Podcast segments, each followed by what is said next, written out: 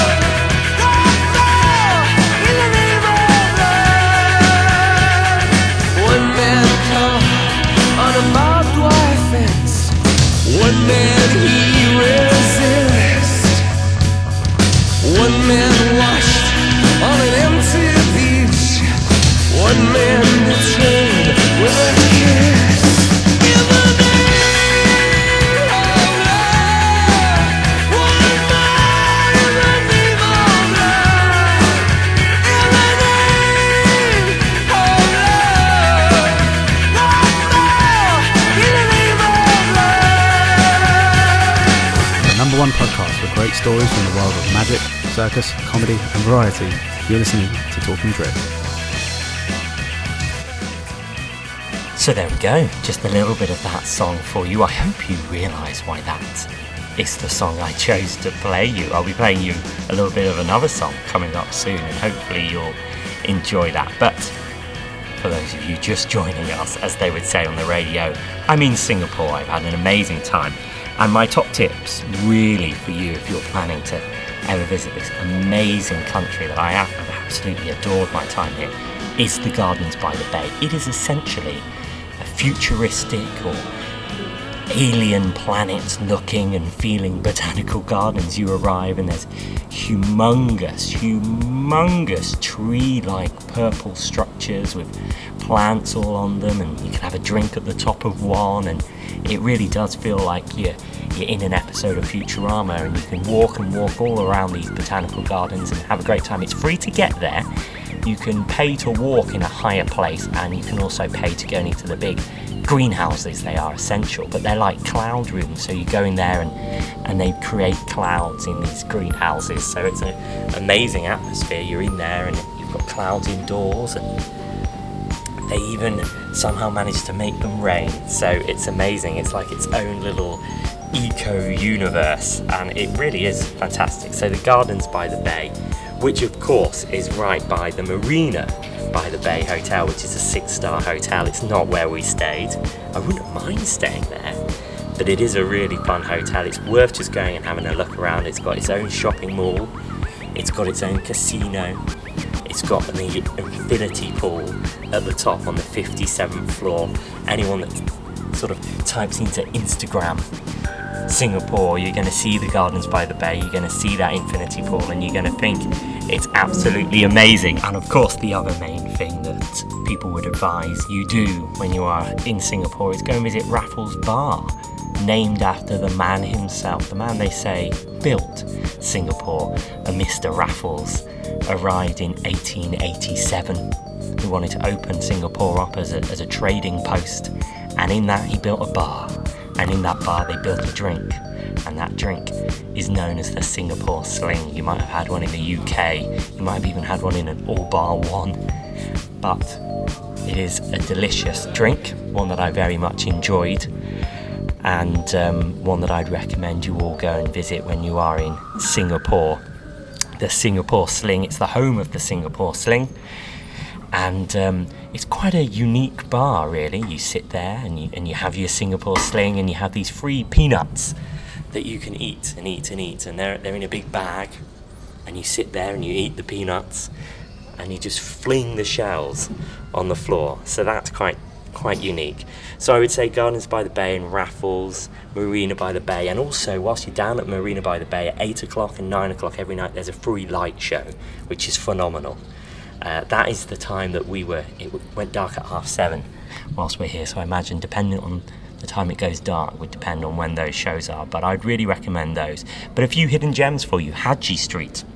Haji Street is, I suppose, it's, it's one street that's full of graffiti. It's the only one with street art, and it's amazing. You can get delicious beers. I've just sat in the sun for about two hours on Haji Street drinking Coronas. I never drink Coronas but they were amazing, and there's street musicians playing there, and there's uh, unique independent shops that you can go in and buy things. Kane bought a wallet. So Haji Street is, is the one I'd recommend, and it's just off Arab Street, which is full and full of amazing rugs. So if you ever want to buy a rug, check out Arab Street. So that's good. And of course, Chinatown and Little India are the places to visit for, for food from the hawker markets. If you go there, you can have a very, very cheap Chinese food dishes, very, very cheap Indian dishes. You can have lots and lots of small plates. Singapore really is a fusion city and have plates there. Something else when I'm talking about food, Ken and I also had 18 plates of sushi for lunch. It cost us 12 English pounds. That's six pounds each for 18 plates of sushi. You can't do better than that. And well, I'm sure you're thinking, what are we going to have if we want something sweet? Well, I tell you what, the best thing I found was Babe's ice cream.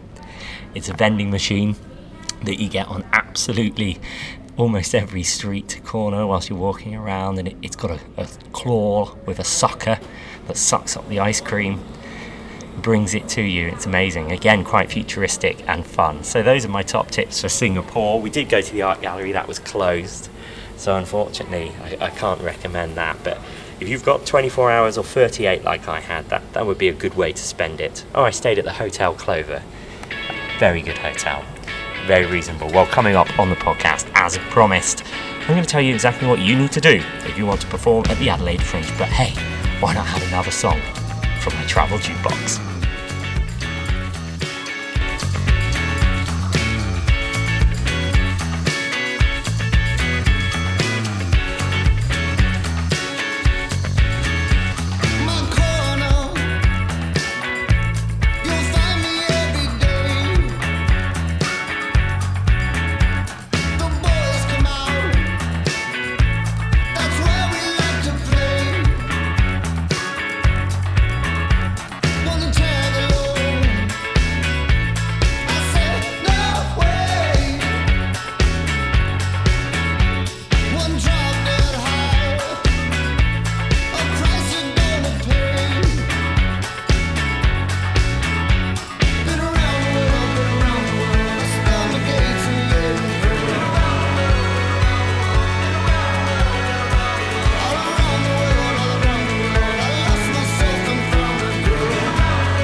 Number one podcast for great stories from the world of magic, circus, comedy, and variety.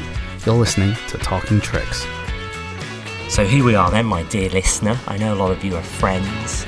I know a lot of you are people interested in the live entertainment industry, and I know a lot of you are performers. So if you're a magician, cabaret performer, circus performer, musician, in fact, who's looking to take your career to the next level, then the Adelaide Fringe Festival is the place to go.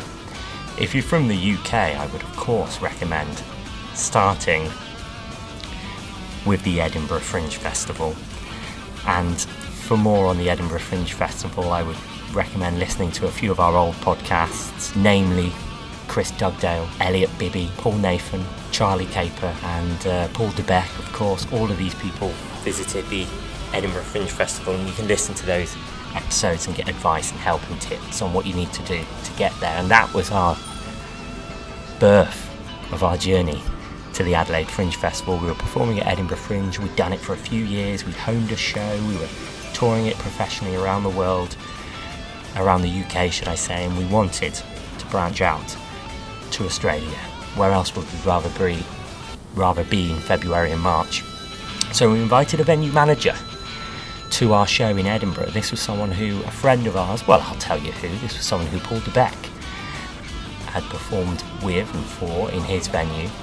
And we know, being British magicians, anywhere that Paul performs, we wouldn't be too far off if we performed there. So if they like Paul, they might enjoy us. So through Paul, we got we got down to the Edinburgh show. He loved the show, and that was it. He said, "Come to Adelaide."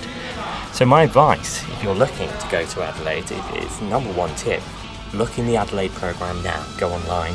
Maybe you've got a physical copy in front of you, and you're listening to this at the Adelaide Fringe. Go for the program. See what venues similar acts to you are performing in, and just reach out to the venues. Drop them an email and just say, "Look, I'm considering performing at the festival. This is my act. Here's, here's my sizzle reel. Here's my show. What do you think? And I'm sure, absolutely sure, you'll get something back. Because the one thing I'll say with Adelaide is people are so open and helping, and it feels like a real community here. And as I said, we are returning with a new venue. This year we are in at the Noel Lothian Hall. It's a, it's a venue in the Botanical Garden. It's a bit of a theme for this podcast that is run by Joanna Hartstone. So she's worth reaching out to. And they have an amazing programme of events. It is theatre mainly, but there's comedy, there's cabaret, and there's magic with us and a few other performers. Jaden Redden with the expert at the card table won Best Magic at the Adelaide Fringe last week for the first week. And um, well, there you go. If you're thinking you need to be in one of the big two venues, Gluttony or the Garden of Unearthly Delights, well, the best magic show is in the Noel Lothian Hall. So if you're a magician, why would you look anywhere else? We're going to be in the Noel Lothian Hall. It's a black box theatre. It's got all the technical requirements you could want and more. And that's why we're performing there, and we cannot wait. So it's worth reaching out to them. But as I said, if you want, if you fancy the two big venues, the ones that people kind of just go to, maybe slightly bigger tents, it is Gluttony and it is the Garden of Unearthly Delights. But as I said, Noel Lothian Hall is, is the third big venue.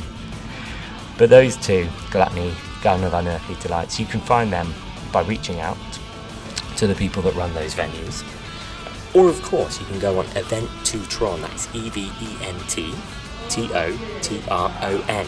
Now, Event to Tron is a great website if you don't know it that connects performers and venue managers for all festivals. It's actually how we originally got into Brighton.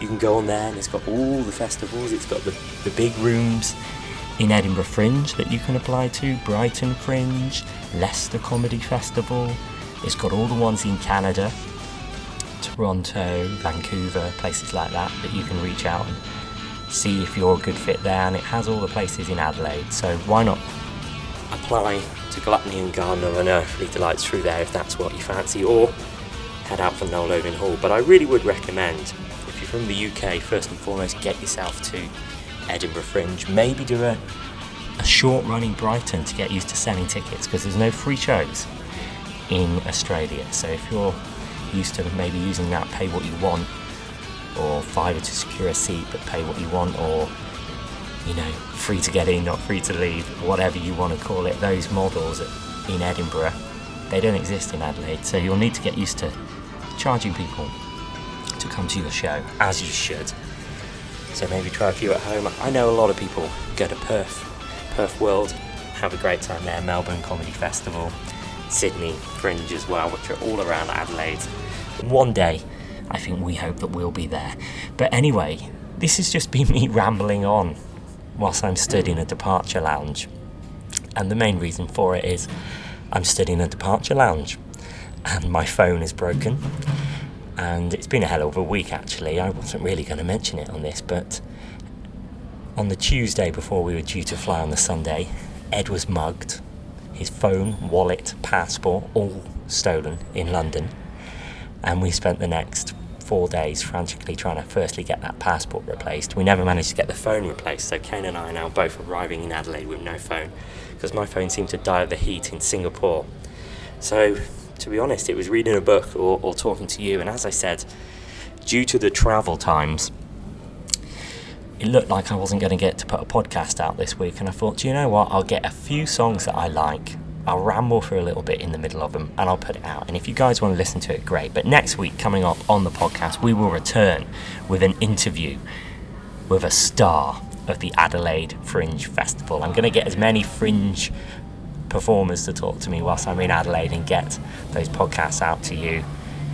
And then I've got a few really good ones lined up in London it's been quite nice doing this podcast. We, of course, launched it in September.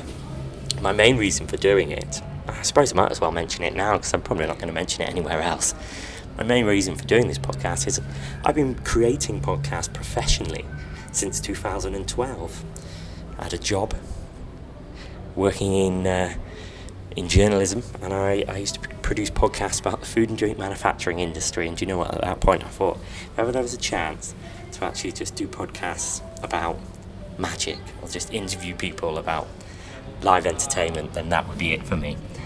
And you know, I noticed podcasts got bigger and bigger and bigger. And you look at every comedian worth their salt has a podcast. More and more magicians are catching on to the idea that having a podcast is a good idea. I'm a big fan of professional wrestling, you'll know. I probably listen to about four different wrestling podcasts a week. And then there's music podcasts, and then there's live entertainment, comedy, magic. So there's so many podcasts. And do you know what? I wanted my hat to be the mix. I know I can create nice audio. And me being arrogant.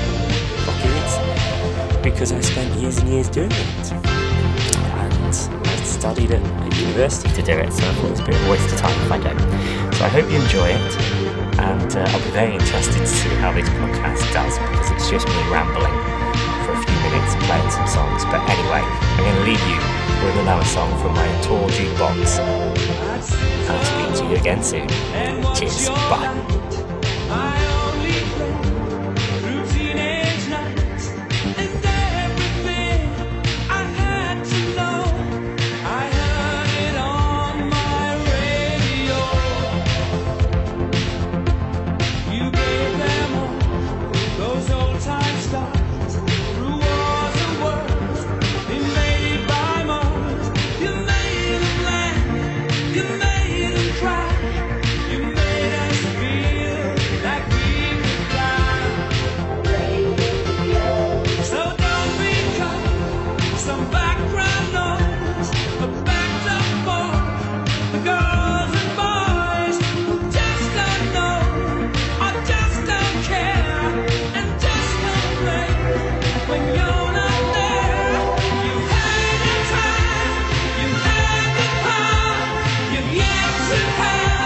Yo.